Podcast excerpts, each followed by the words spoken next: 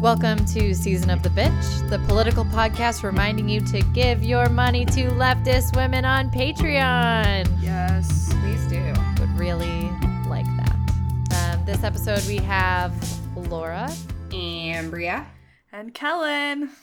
Ooh, ooh. Small little crew today because we have a, not, I mean, it's not a small crew. We're a pretty fierce crew, but we have a bunch of guests. So, So, many guests.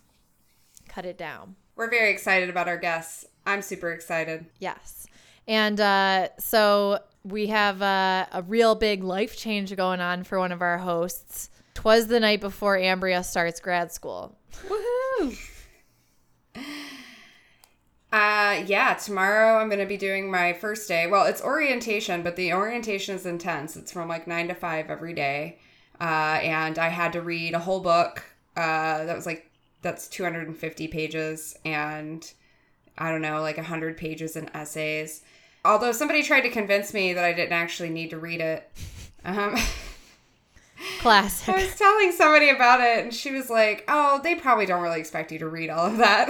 I feel like that's grad school in a nutshell, though. Like being Yes. told to Uh, read stuff that you just don't have time to read.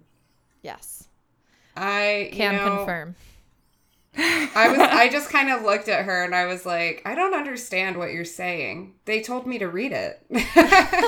Does not compute. Must follow directions.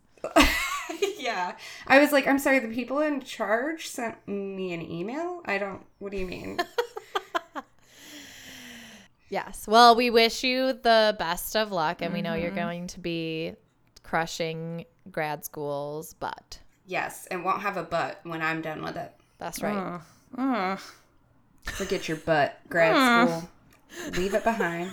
Kellen, are you? Kellen's Kellen- not okay with that. Kellen likes my grad school's butt. She's gonna miss it. so true. Damn it. All right. Well, let's jump right in. Um, so, this week we're going to be talking about intergenerational organizing. Mm-hmm. We will have a roundtable discussion later in the show with a group of older women who are all in the DSA and have either been involved in leftism for a long time or have come to it somewhat recently. Side note, please forgive us for the quality of the audio in that section. Um, there were four of us in a room, so it's not quite as cr- crisp as usual, but it's still going to be amazing. I swear, if some man comes on Twitter and tells us that we need to fix our audio quality in this episode, I'm gonna lose my mind. It's true. I'm gonna be excited. I'm gonna be like, yes, thank yes. you. Thank you Thank so you much for for, your telling helpful me. Thank suggestion. you so much. Yes. I had to make myself stop saying that online. I was like, oh my god, thank you, and I was like, delete, delete, delete, like edit the comments to take out the thank yous. yes. Acknowledged. yes. and I really wanted to have this as an episode uh, for us for a couple of reasons. First, many socialist organizations and leftist organizations are run by the youths, um, the teen to 30 somethings, which is great. But there's also a whole bunch of wisdom that comes with age, particularly when it comes to politics and organizing. Additionally, my conservative parents have always had the kind of mentality that was like, you're only progressive because you're young. Just wait, you'll eventually be conservative. like there's some time bomb ticking in my brain that's going to be like, oh, wait, that's right. Meritocracy is actually real and we should tax the poor more than the rich. Oh. No. um, and finally, I came to DSA personally uh, through the national first, and then I found my local chapter after. And I went to a local planning meeting um, back when Buffalo DSA essentially consisted of like 10 people. And a group of four older women took me under their wing. And I've been so grateful for their companionship and mentorship. And I really wanted to share that experience with all of y'all. Yeah, my dad always uh, loves to say this cliche if you're young and not progressive, you don't have a heart, but if you're old and not conservative, you don't have a brain. Oh my God. I think it's something like that. Oh. that might not be the exact wording, but it's funny because last summer out in Ohio, where my dad actually lives, I worked with Staughton and Alice Lynd, and they moved there during the steel mill closings, and they were representing workers um, to their union and to the to the mills, and then they never left the area. And Staughton was part of the Freedom Schools in the summer of '64, Woo! among yeah, among tons of other things, like um, he would go around. He drove around all the schools um, and would like check them out and work with them on their curriculum and stuff. But now they're they're like they're damn near 90 uh, and they haven't wavered at all nice. you know in their dedication to to justice and and all of their ideals um, but you know something they talk about is seeing the dissolution of so many organizations that they had so much hope for you know they've watched unions get crushed people fight each other you know organizations just dissolve under infighting and i mean that's partly infiltration from outside agitators, but it's also um, just organizational problems from within. Uh, and Staughton's greatest worry seemed to be that young people aren't going to learn from the mistakes that were made just a handful of years ago. Mm. You know, he's like sort of living with the knowledge of all these things that went wrong and kind of just doesn't feel connected to what's coming now. You know, that we won't try to figure out ways to meet the same challenges that weren't overcome them you know, we need new approaches. And I think he felt like it's bad that we failed to keep these movements really going, but it's all much worse if the youth fall into all of the same problems without even trying to look to the past and find solutions to things that um, we know can happen mm. that might interrupt our movements or make them fail. Yeah. And I, I think, um, like in the spirit of this episode and our podcast more generally, that's really focused on um, women um, and women's experiences on the left. I think this is really important, especially because um, in virtually every mass movement, women have done the bulk of actual work, um, while men are often the most visible. And mm. thinking about sort of an example of that before we started recording, I remembered. Um, I was thinking about the March on Washington as a really good example of this, um, of tensions between both female and male organizers, but also inter sort of intergenerational tensions. Um, and the March on Washington, and particularly the speaker lineup and, and the speeches that were given, is often used as an illustration of intergenerational organizing tension. So, probably most of y'all are familiar with John Lewis, who uh, worked with SNCC, the Student Nonviolent Coordinating Committee, in the 60s. Uh, he's now um, a member of Congress from Georgia. He's led a really incredible life. Um, anyway, he was, I think, the youngest person who was going to speak at the March on Washington, and he had this like pretty radical speech planned out, um, and it was cut down right before he spoke. Basically, sort of older members of the movement told him what he was going to say was too radical, too sort of agitational, if that's a word, and a lot of the people in in the leadership were members of the um, SCLC, which is the Southern Christian Leadership Conference. Um, so, a, sort of religiously organized, a lot of black ministers and pastors. Martin Luther King was sort of the, the poster boy of the SCLC. Um, so, sort of more conservative leaning, but still, I, it's probably important to note total radicals by any definition used by the majority of white Southerners at this point. Um, anyway, as dismaying for young activists as uh, John Lewis's experience may have been, it's um, also important to note that uh, the only woman who spoke in the whole program was essentially just a warm up act. Like the actual top speakers billing included John Lewis, but it, it included no women. Um, and uh, a lot of people who have been involved in the civil rights movement and, and particularly in the, in the march on washington for jobs and freedom have looked back on that moment and talked about how somebody who probably should have been involved was a woman named ella baker. And she comes to mind as like a hugely important character in the civil rights movement. She was really important in organizing the sclc um, and then as she kind of got tired of SCLC's organizing strategy. You know, they weren't in in 1960. Uh, they were not enthusiastic about the sit-in movement that was really challenging white supremacy in a really visible way, and so she got together and um, as the sit-in movement was sort of spreading throughout the South, particularly Black college students being involved, got together with people like John Lewis and as this older organizer who had already had a lot of experience um, in the, the early civil rights movement, helped them create SNCC.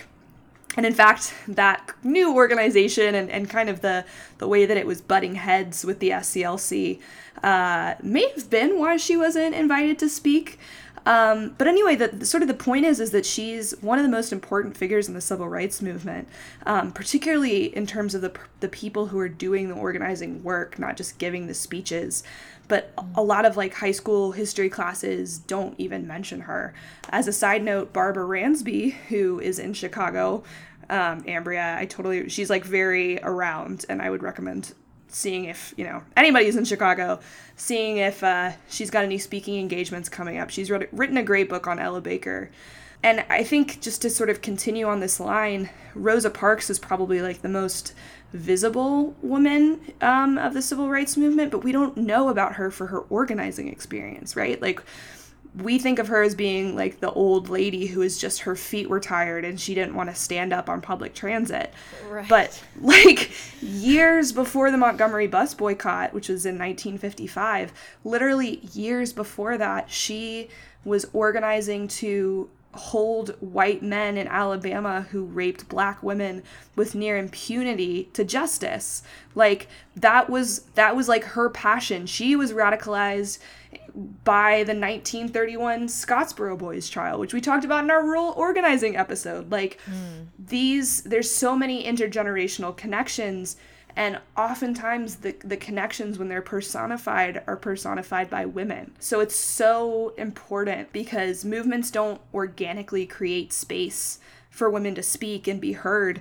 It's so important for us, the young people who care about stuff like this, to really lift up women's voices, whether they're, you know, young, young-ish organizers like us or more seasoned activists like the people that Laura talks to this episode.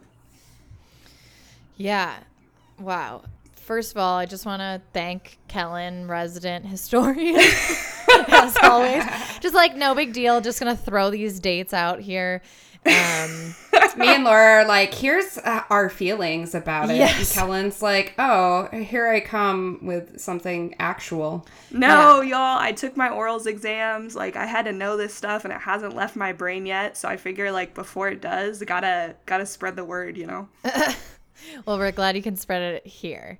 Um, yeah, I totally think there's a real value to just listening to women who have gone through a crap ton in the past. One of the women who I speak with uh, talks about working on the Equal Rights Amendment campaign. Mm. Um, the ERA was slash is a proposed amendment to the United States Constitution designed to guarantee equal rights for all citizens, regardless of sex. It seeks to end the legal distinctions between men and women in terms of divorce, property, employment, and other matters. This amendment still hasn't passed. And as of 2014, in regards to wage equality, the U.S. ranks 65th in the world. Um, yeah, women from other countries literally cannot comprehend why the U.S. has not passed this law. And all this is to say that women in the left have really been fighting the good fight for a long, long ass time. Mm-hmm. And it is you know we're fighting a lot of the same same fights and so it's best to listen to them and to listen to high schoolers and those who will be taking over after we're too damn old Yes. I am so excited for y'all to hear not only from some amazing veteran organizers from Buffalo, um, but also from a particularly amazing student doing the work in her Texas high school. Yolidarity, Yolidarity, and long live the dictatorship of the team. Yeah. Long live the dictatorship of the team. Ta-da!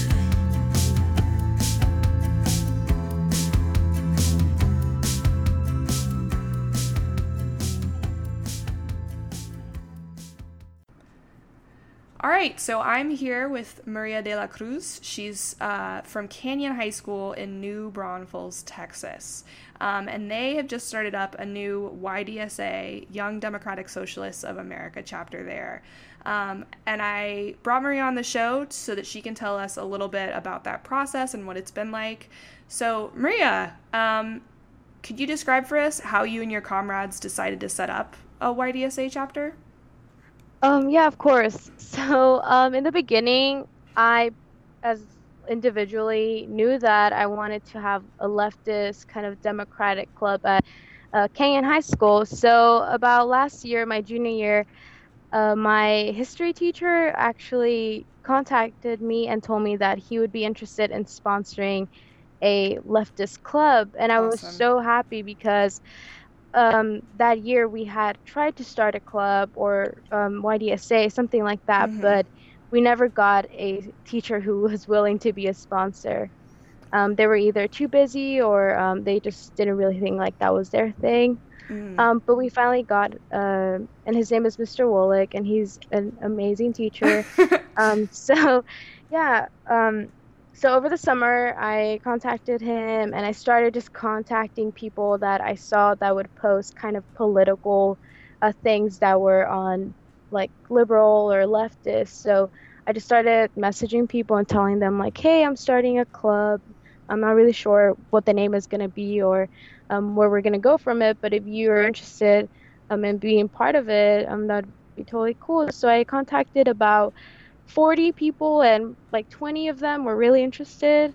And um, out of those 20, there's actually three of them who um, their names are Nick, Dante, Jacob, and they're all super, um, you know, liberal, democratic, socialists and I already I looked online like what was the best organization for a leftist club and YDSA was the best one because they provide so many resources for um, the members and they walk you through it. And no other organization really does that or there's not really any um, big organizations. So yeah um, I knew it like there's a YAF at our school, uh, Young Americans for Freedom, mm-hmm. and YAF is a really big organization, and there wasn't really anything like that um, for uh, the leftists or left party. So um, I just thought that YDSA would be the best, and the three other uh, guys also thought that would be the best path to go. So we decided to go with that. And at our first meeting, um, everyone who showed up, we just kind of voted that we would go with YDSA. That's awesome. Um, congrats on making that happen. Another thing that we wanted to ask you is sort of your vision for the club, like what you see it doing both on campus and like maybe off campus as well. Yeah, um, so I'm a really big visionary as a leader. I always, um, you know, I've gotten ever since I was younger that I dream too much and that I expect too much from people. But um, with this club, I really do. I know we're making a really big change. Um, ever since we had our first meeting, um, just felt like the start of something great.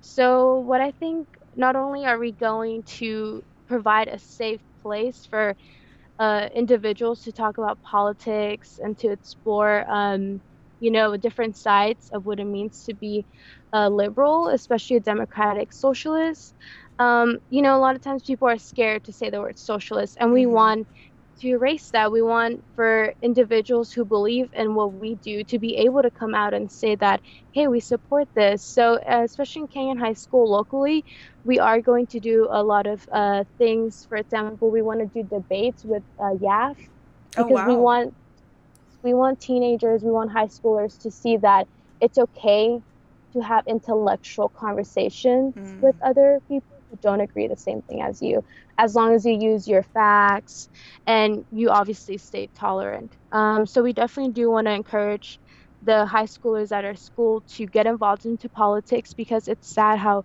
so many of us are not using our right to vote because we simply just shrug it off as we don't care about politics. So I was wondering if you could tell me a little bit about how Canyon High YDSA has been involved in the broader community so far.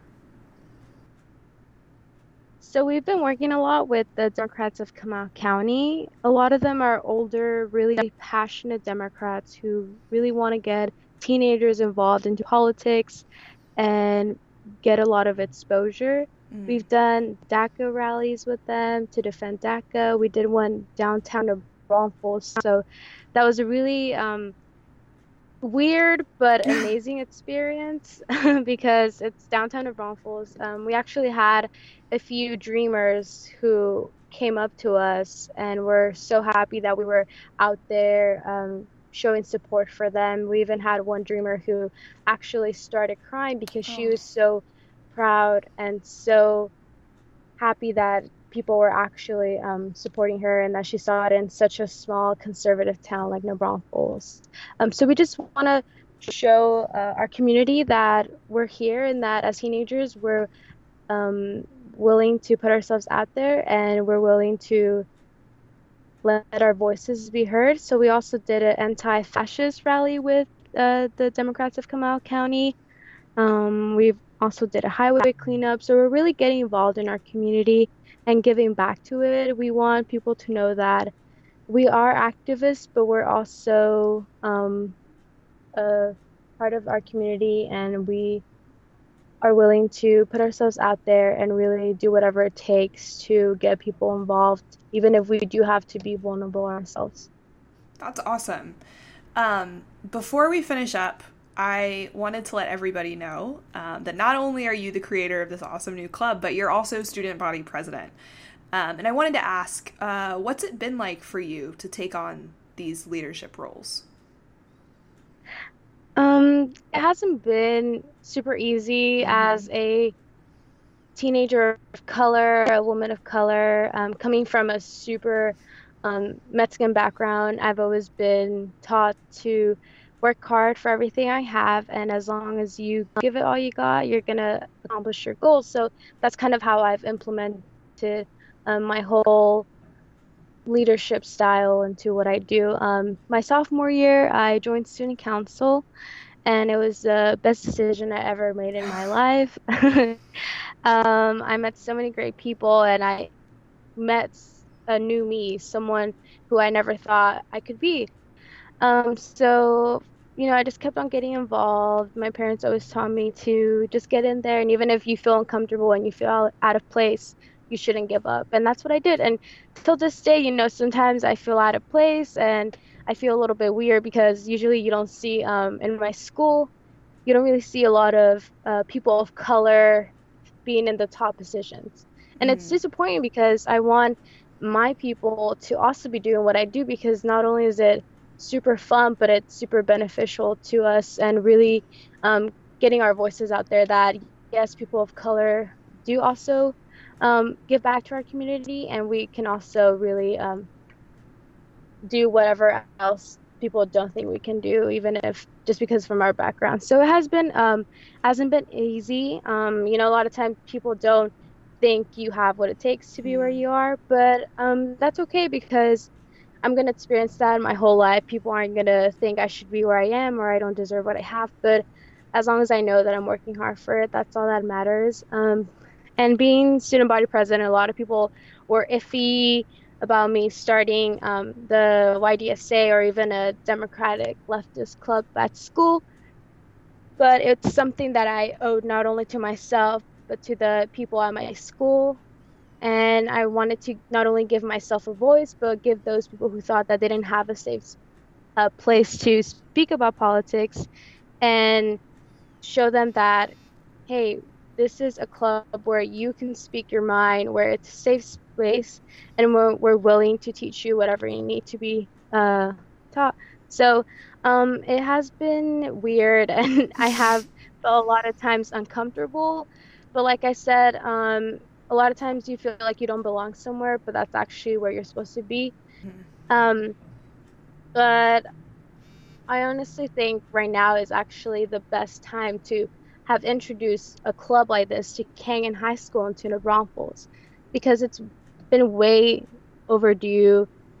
So I think we're honestly doing the right thing, and so much is going on in American politics that it's so essential for teenagers to get involved. And with this club, that's what we want to do. Even though people may think that democratic socialists are idealists and um, that we are we dream too big. Well, you can say all that, but America is a land for you to dream big, and I think that um, it's time for people to stop being cynical about politics. Being a dreamer and being someone who dreams big, I think that's when you really know that you can get to places. And I think if everyone stops being cynical and if we all just come together and open our minds, we can really um, create something that has never happened before. Oh my gosh. If you are the future of the socialist movement, then I'm I think we're going to be just fine in the end. Um, thank you. Thank you so much. I think this is a good place to end the interview. So, Maria, thank you so much for coming on Season of the Bitch. It was a pleasure to have you on. Thank you for having me. We really appreciate it. Um, all of the members from Canyon High School YDSA are so happy that you guys have invited us here, and we hope that we can come back again.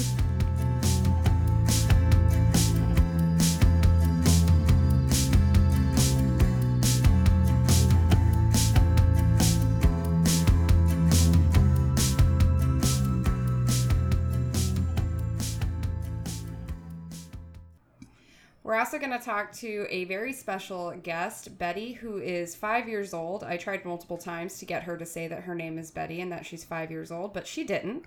Um, so I have to tell you that her name is Betty and she's five years old and she's going to tell us some jokes. Long live the dictatorship of the child. Yes. May we all wear crowns on our heads and play with only the toys they have deemed Long may we, may we bow down to the stuffed animals and teacups and trains. Can't wait till the kids are in charge. I think it's going to be great. Yeah. Agreed.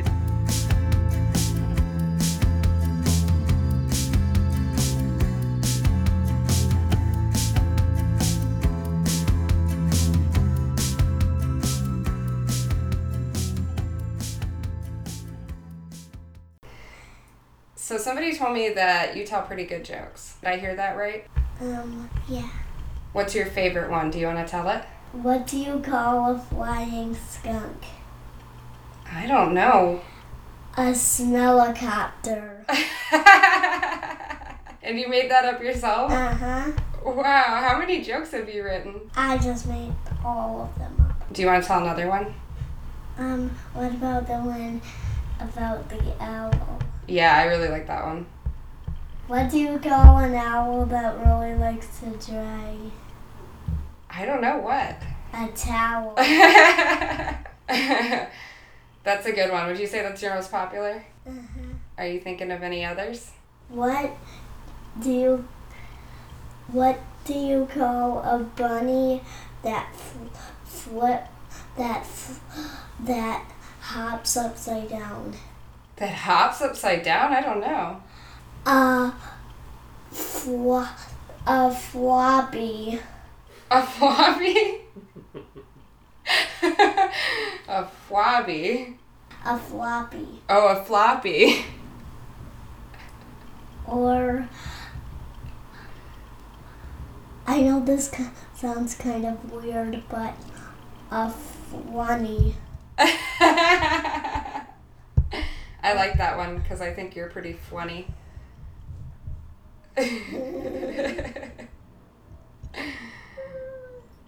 We're having a fun time. Let's keep making up more jokes while we say all of it. Okay, what what other jokes can you think of?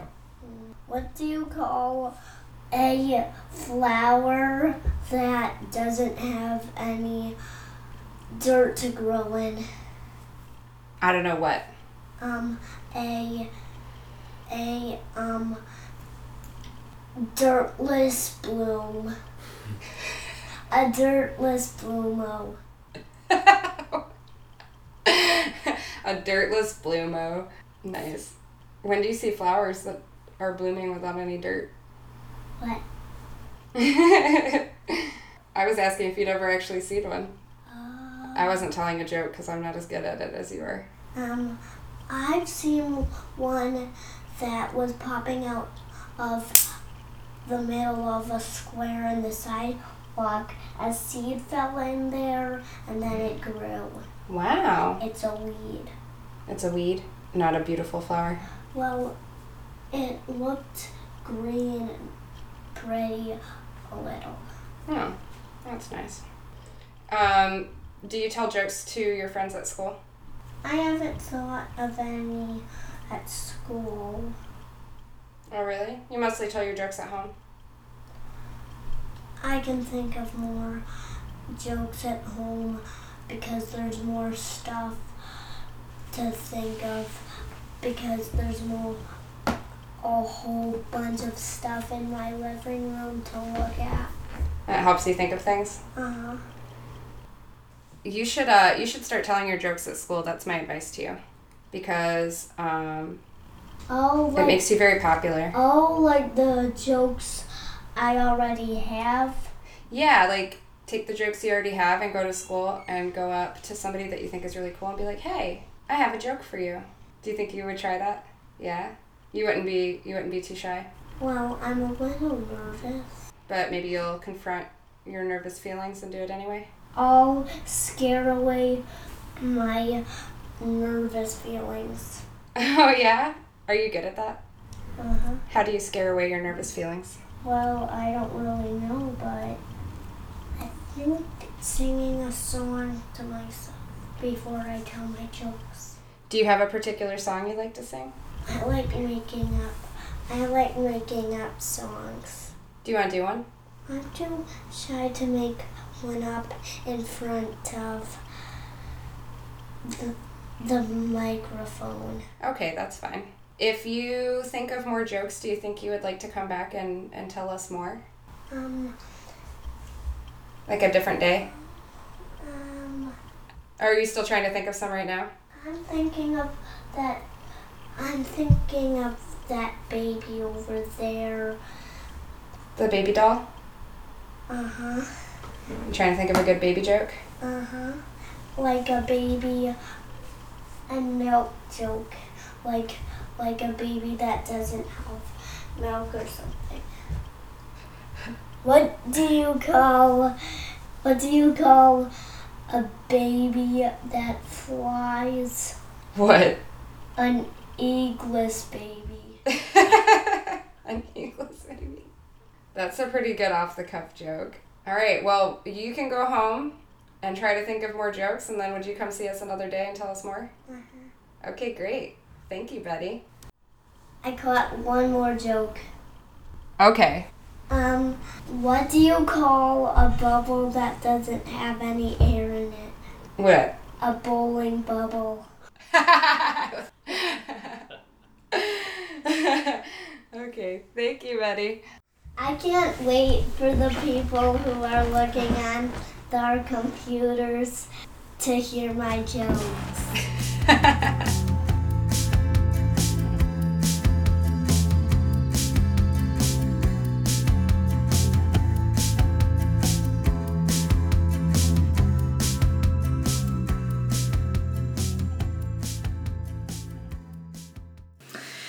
So I'm here with some women from Buffalo DSA, and we're here to talk about our experiences as women on the left. My name is Kate, and I have been involved in leftist activities since I was probably in high school. Um, but uh, growing up in a small town, that made me a very lonely person. And um, when I went to college, I became much more involved in a variety of activities. Um, have continued on with breaks for child rearing and career building. Um, but over the last 10 years, I've been really getting more and more engaged. Hi, I'm Donna, and I think I first started really getting involved in politics, well, through my father, who was a union member, and I grew up in, um, in a small town that was basically very tight union organized. And um, so I've always been aware of it, but when I moved to San Francisco was, I think, the first time that I really saw a, a ma- you know, critical mass of people fighting for gay rights, reproductive rights, gay and lesbian issues, um, and of course, anti war demonstrations going on all over. So that was the beginning, and I continue on. Uh, my, hi, my name is Sandy. Um, I'm a relatively new activist on the left. I became woke with the um, Bernie Sanders campaign and um, with what he was all about. And I, um, I've always been considered myself a feminist, but only like within the last two years have I become a socialist activist. Awesome. Um, we'll start with a question on how did you feel as a woman when you first started, um, whether that was more recently or um, whether that was a long time ago? Did, did you feel as though your gender played a role in how you were treated or how you were engaged as an activist? Uh, this is Kate. I think that I had some different types of role models. And um, what you were saying about your family, Donna, uh, really resonated with me. My mother was very active in a union. And um, when I was probably in junior high, early high school, uh, the union was threatening to strike. And many of the younger uh, members of the union were concerned legitimately about how, if they went on strike, how they would, you know, uh, survive with their families and everything. And um, my mother, I'll never forget this, she said, Well, let me go first and let me get arrested. She goes, Because I'm a little gray haired librarian. She goes, And that's going to make for great optics if they arrest me. And that way you don't have to jeopardize your family.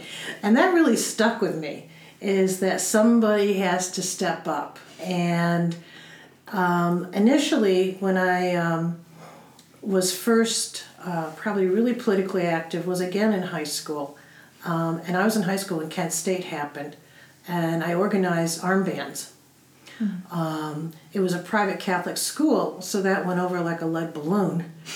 And the principal came to me and talked to me and said, I understand what you're doing. I actually support what you're doing. He said, but right now is not the time to do it.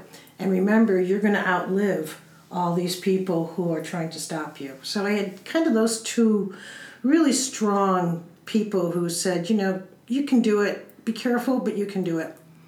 Um, when I went to college, uh, that's when I first ran into some pretty significant sexism, um, particularly in the McGovern campaign. and um, we were all there to support students for McGovern, and yet the women were relegated to doing a lot of the clerical sign making, those mm. sorts of things, where the decisions were being made by a group of young men. Um, and we had to really elbow our way in and say, no, we're not just going to do that. You know, we're going we're going to also be involved in organizing the protest, organizing the strikes, taking over the chapel, all sorts of things, because all of this was very intertwined with the um, anti-war movement. So, you know, from a very early age, I had some strong role models, but then I also realized real quickly that that was unusual and um, had to kind of stand up, and it was not always easy.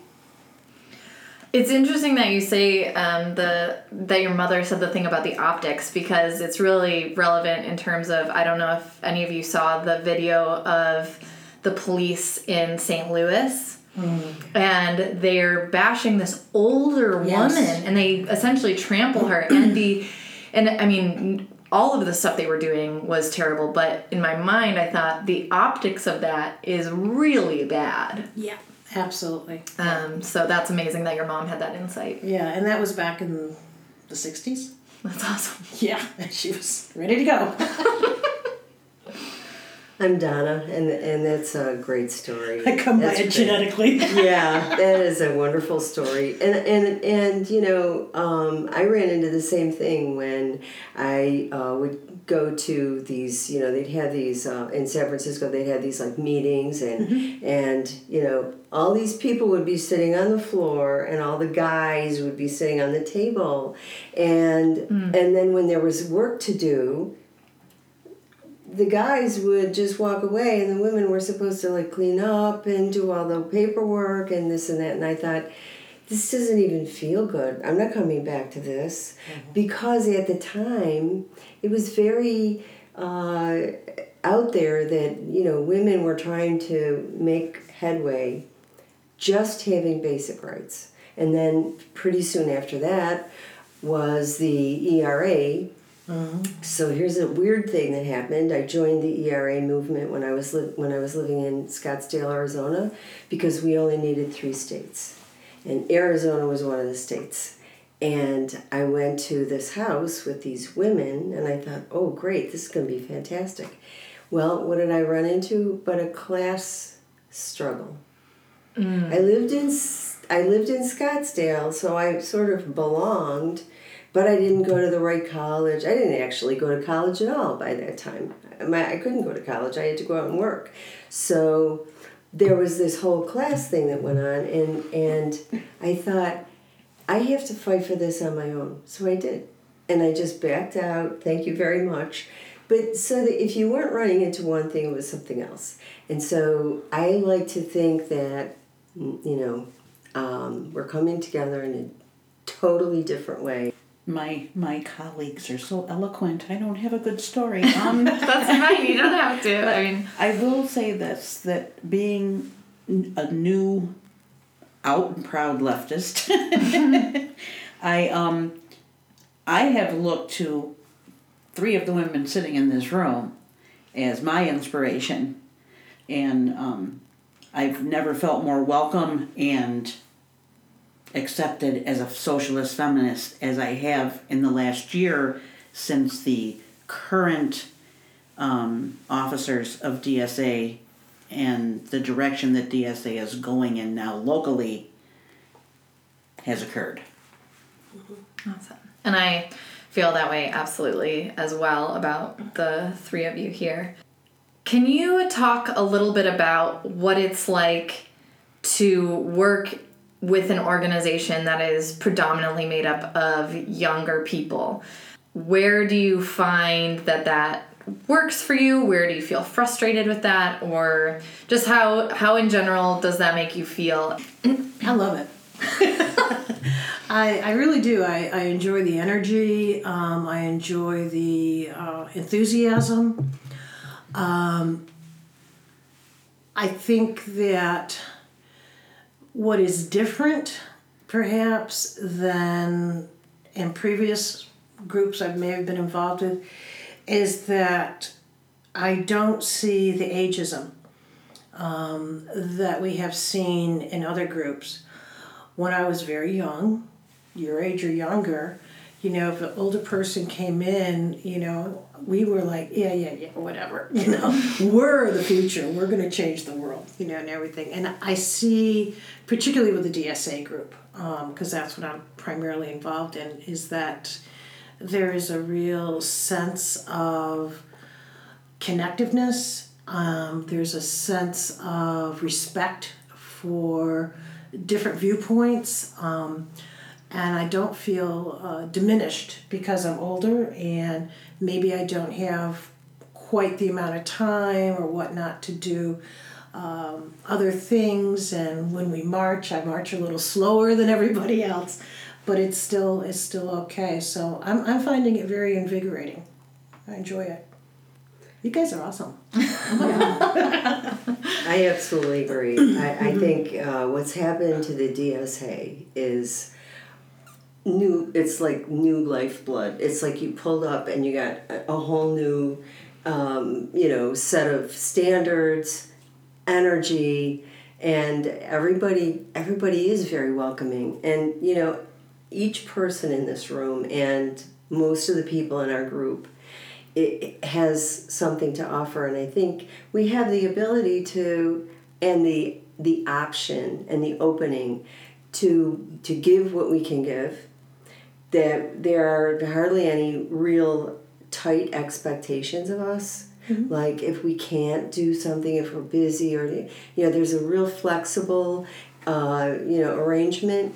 But there's also you know the young people are bringing certain kind of experience and we bring a different kind of experience. And and I I love what everybody brings in to the to the room when we meet. It's grand really Everything that Donna and Kate have said, and I'll only add this I um, find that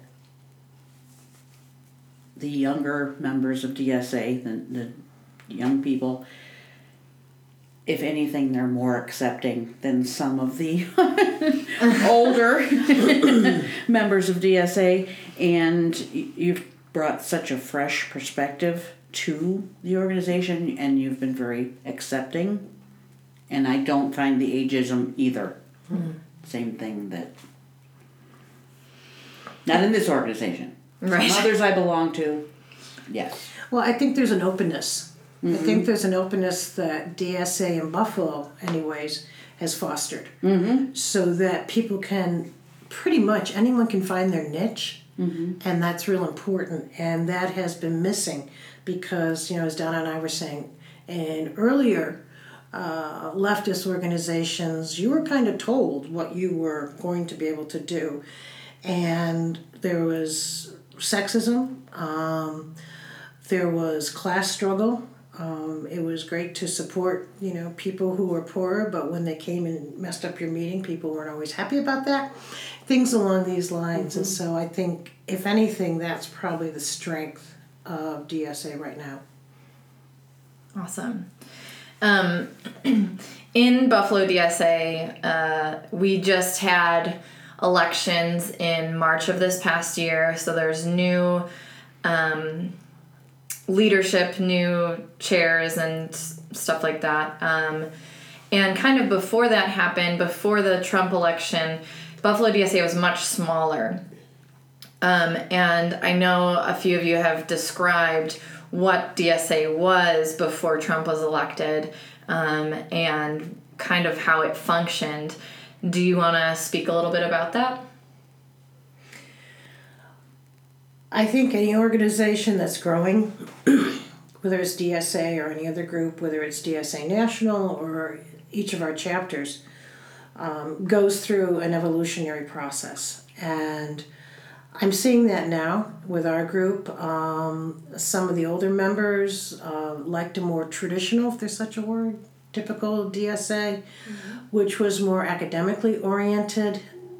As the uh, organization has grown locally, we are much more activist oriented, and I think that causes some concern for some people. Um, they don't want to lose that historical academic focus. Um, I think we can do both. I don't think one automatically Totally. eliminates the other.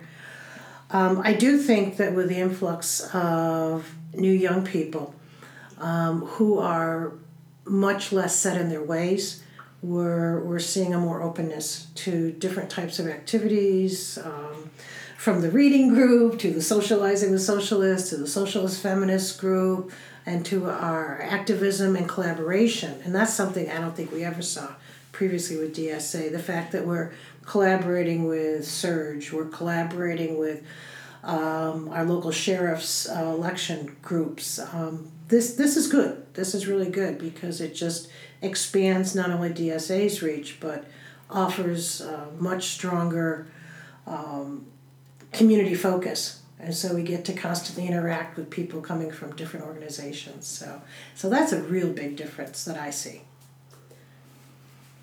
To add to what you're saying, I think of the young people, the millennials. I, I think of you as the internet left. And I think you get a raw deal when people talk, you know, people our age might talk about you in the media or something. And I and if I ever hear anybody say anything, I say, sit down because I'm going to tell you what's going on in my world. and that's the whole point that um, the internet left is so much easier to organize. And that's what you're doing. You're doing this ma- magnificent pulling together of all these coalitions. And I could have gone yesterday to like five different rallies or marches or something. I know that people are out there doing what they can do when they can do it. And it's reaching uh, a mass of people. So what, what you're doing online, even with things like this, is so important and crucial. So you have a whole different world that you're bringing in. And that's what I think the difference is. We were a very small sort of select group before, and I'm not sure what we really uh, accomplished. I mean, I'm not really, I don't want to put anything down. I'm just saying I'm not really sure.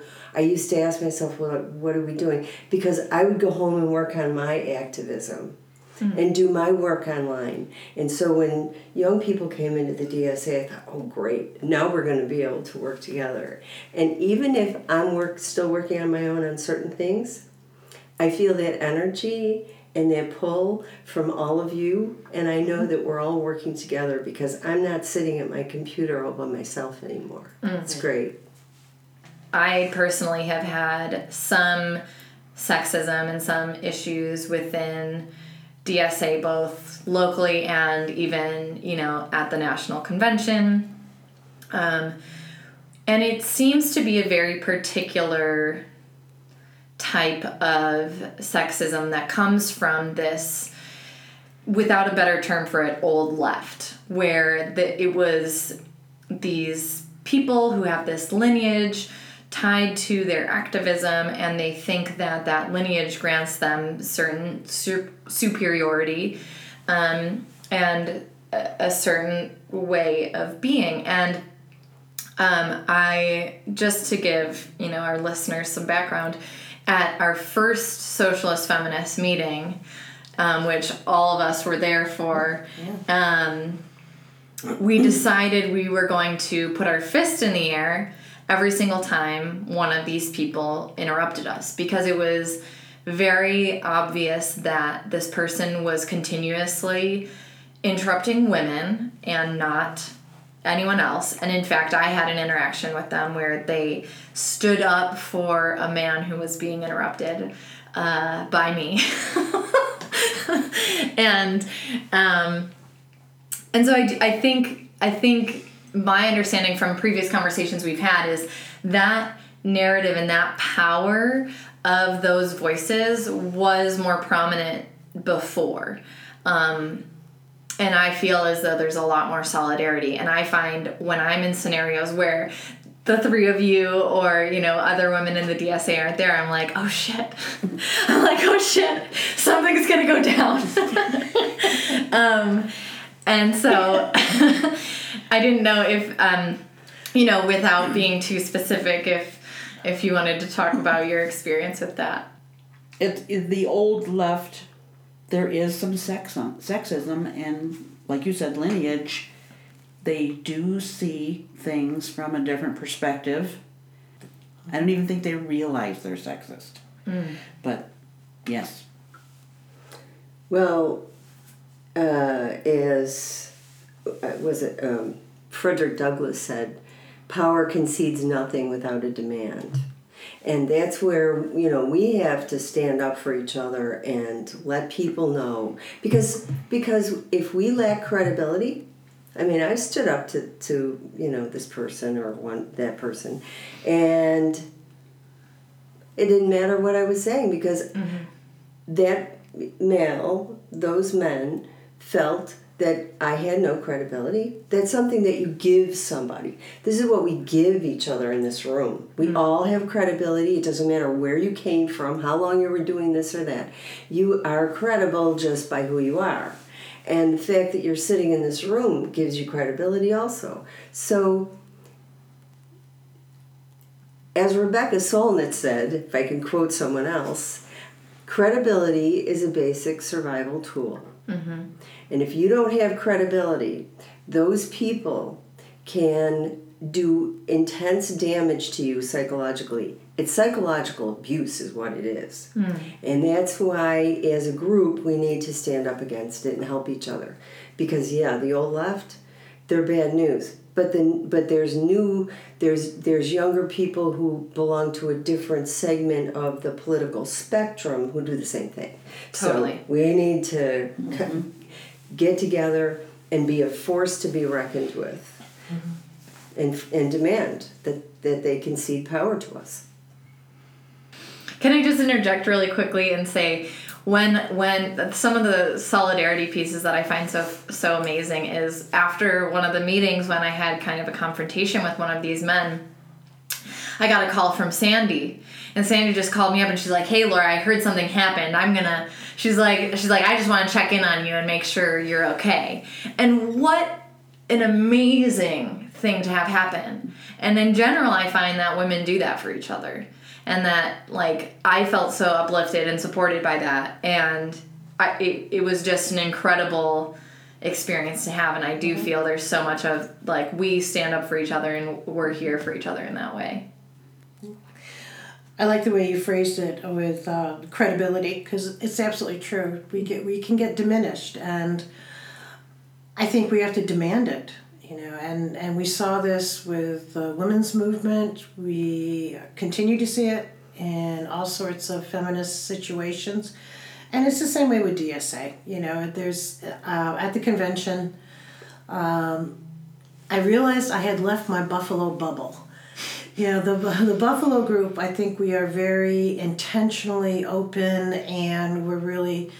It's not that we don't make mistakes. You know, this is not unicorns and rainbows and everything, but yeah, I think people are, are really trying hard to make an organization that functions for everybody. Uh, convention was a real eye opener, just as the Democratic National Convention was a real eye opener, where Sandy and I were both delegates. Um, if we don't demand it, we're not going to get it. And, and that's what it really boils down to. I, I find it ironic that locally, the people who are having the hardest time with our transition uh, to a more forceful, more activist DSA um, tend to pull some stuff when Sandy and I aren't there. and uh, so I think you know, or or Donna, and so I, I think that um, you know we're having an impact on folks, but we still have to make sure that it's not just a, a few people, but that many people will stand up for the ability of everyone to be part of the organization and to have differences of opinion. To me, that seems like so mind blowing that this has to be an issue. Um, but yeah, we're not all going to think alike. We're not all going to agree on everything but that doesn't mean that we stigmatize people for being not left enough or not left the right way. Absolutely. It makes me think of how, you know, DSA brands itself as Big Tent. Mm-hmm. Um, and for me, that means, you know, a lot of different things. And I, and I do want to hear what you all think about that because I think some people some people's interpretation is that, to that is we're amenable to anyone. And I found that I don't go quite that far. And, you know, some of this sexism and some of this, um, you know, ability, ableism, and some of this, um, you know, whatever ism you want to throw out there comes for me with a do you really want to be in DSA or do you really want to be in the left or are you really in the left when you're when you're dealing with this? And of course you know everyone's on their own educational path. You know I hope that we all are learning for our whole lives how to be the best person we can be.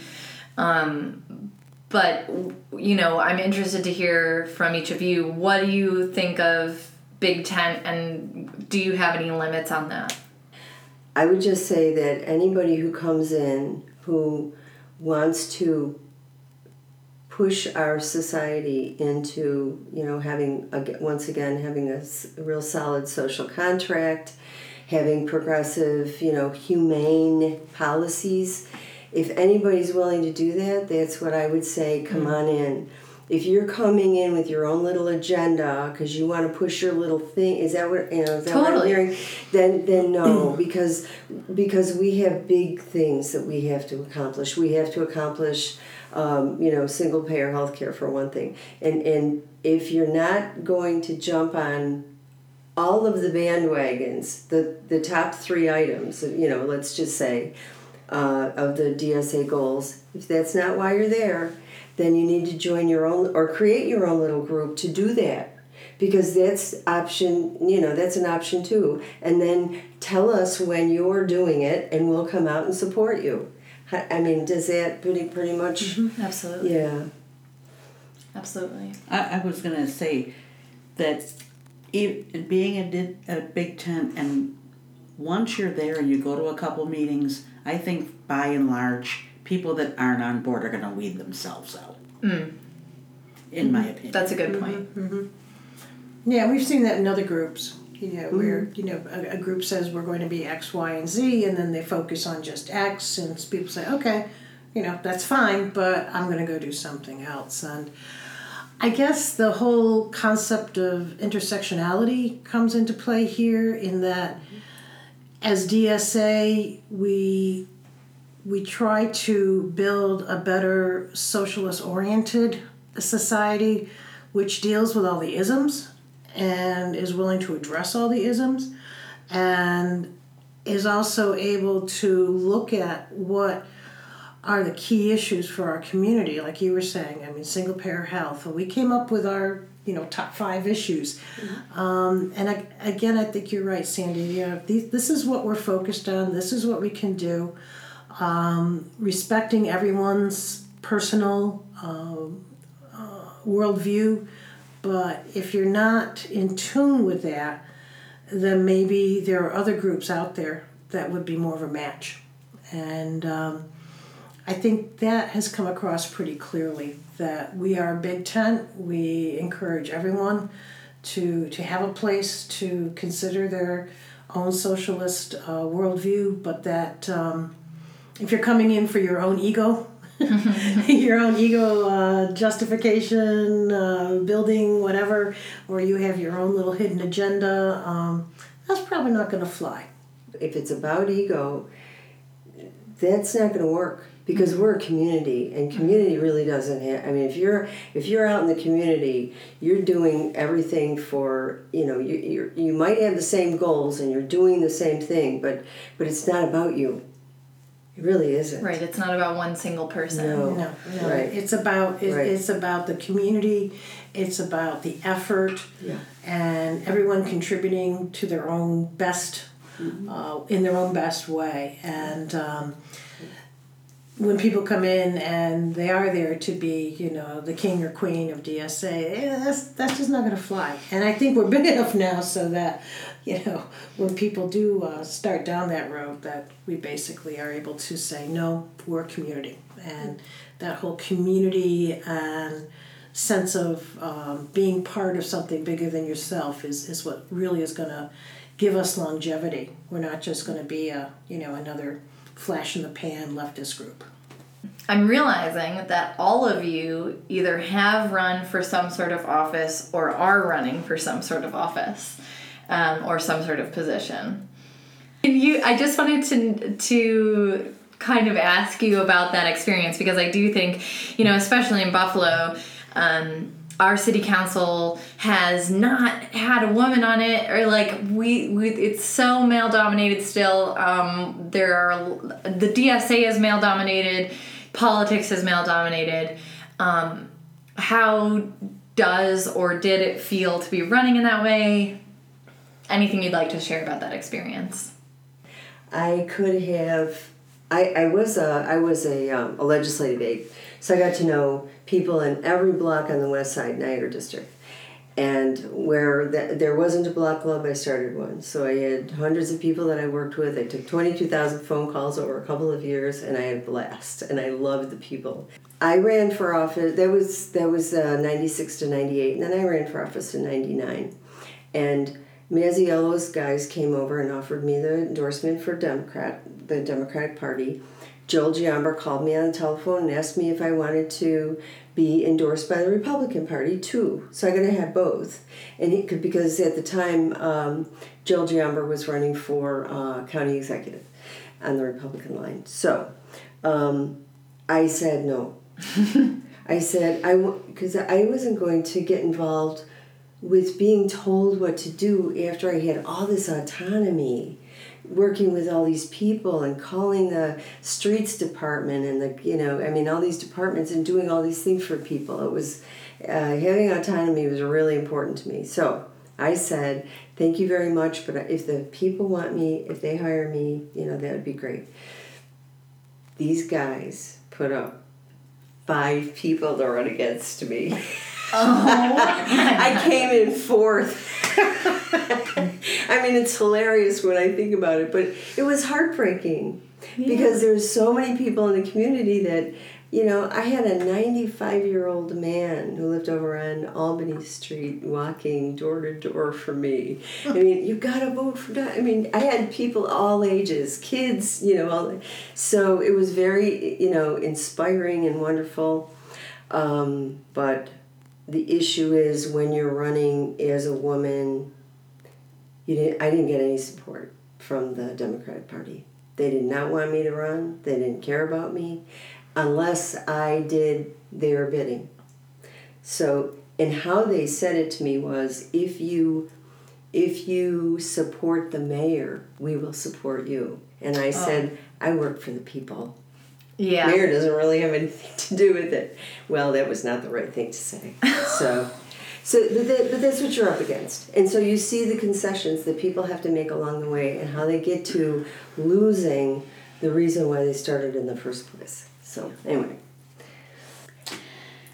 I have a few strikes against me running for office. I'm currently running for office.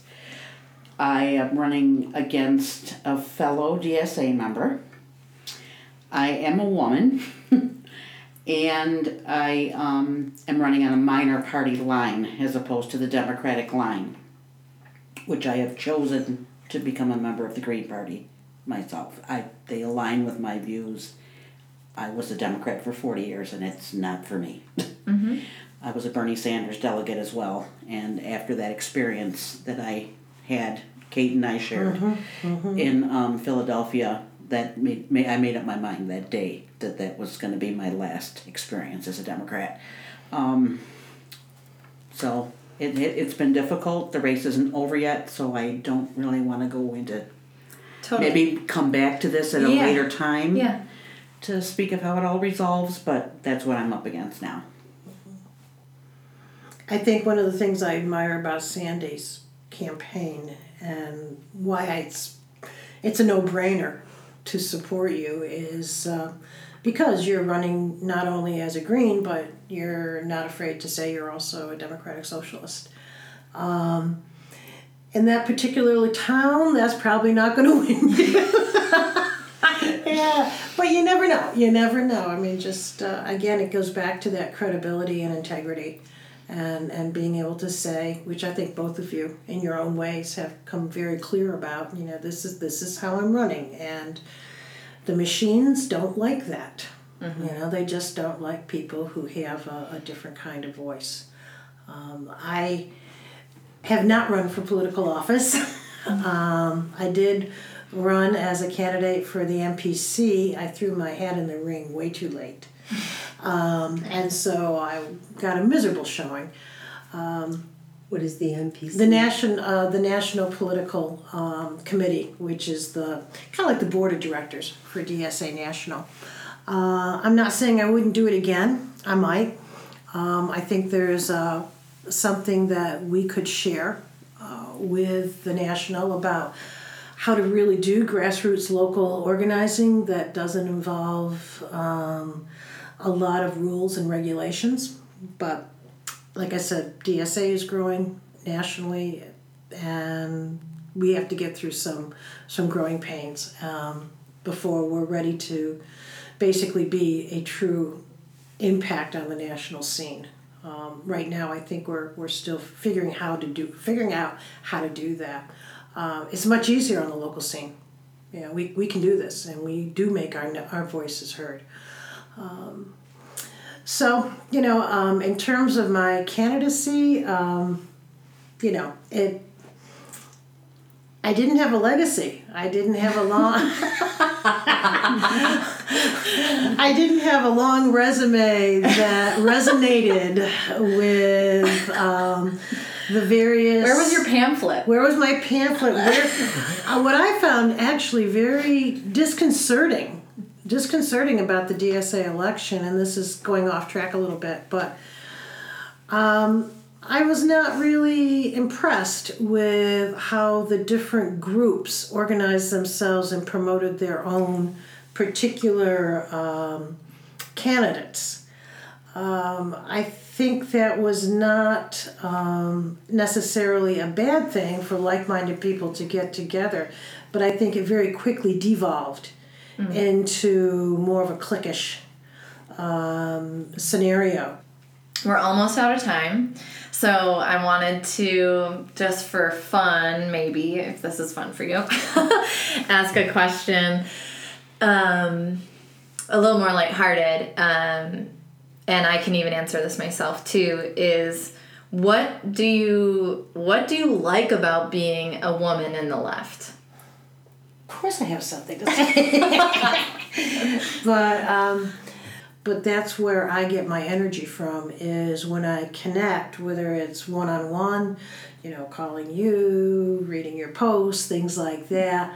Um, I feel like oh, there's other people out there like me, and they're women, and they're committed, and we have each other's backs, and and that's that's very important because for many many years I uh, I felt kind of alone in some of my thinking and was very careful who I shared it with um, because it could have come back to, to cause me serious problems. So, um, so I think in that respect, the camaraderie, the the sense of being part of a group where you're accepted for who you are and what you are is, is really important. And as a woman, it's particularly important.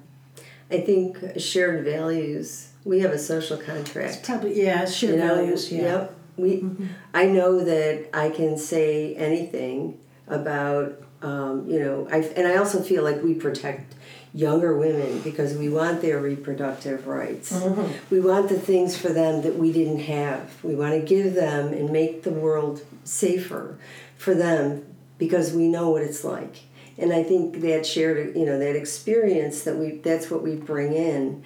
And you know, one of the great things about having some kind, some types of women, not all women, of course, but some types of women, and I find this in the DSA, that we are more nurturing, and we bring that, we bring that to the party, and it makes it so much warmer and gentler. And I think our presence calms things down. Mm-hmm. Having all these people sitting in a room and we can just as you say step you know step up step back. And those kinds of attitudes that we bring when people some young person some young woman who can walk in and has gets a little scared or something we, we make them feel comfortable sit down how, how do you do and whoever you are is okay we don't care we don't have any requirements so that's a nice thing too. But I but I really like that the female value is there. in my former life, from before I was a, a socialist feminist, um, my role models were corporate feminists. And it is such a difference. And as Donna said, I feel women on the left are more nurturing.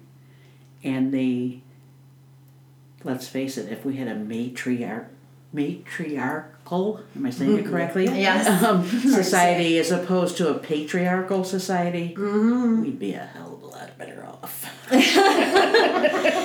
Here, here. Amen. Amen. Yeah. Well, thank you all so much for coming on Season of the Bitch. And we really value uh, everything you had to say.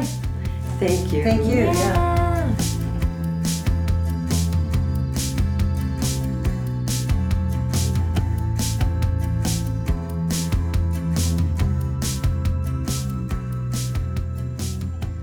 Well, that's it for this week's episode. You better catch us next week. We're going to be talking about uh, feminism in Marx. So if you thought this one was a little too close on the heartstrings, just wait until next week and we'll get real academic for you. And don't worry if you haven't read Marx. We actually understand absolutely everything about Marx and we can explain all of it and um, do it perfectly. I want to have a pre caveat of next week also of like similar thing to the tech. Like if you're a Marx bro who's like, you're like all up on your Marx knowledge, you're not allowed to really like be like actually that was on um page 60 of the Grundrisse and not on page 140 of Capital. So Um, I think you mean Capital Volume Two. exactly, we're not that's not we're not doing that. All right. Yep. Follow us on Twitter at Season of the Bee.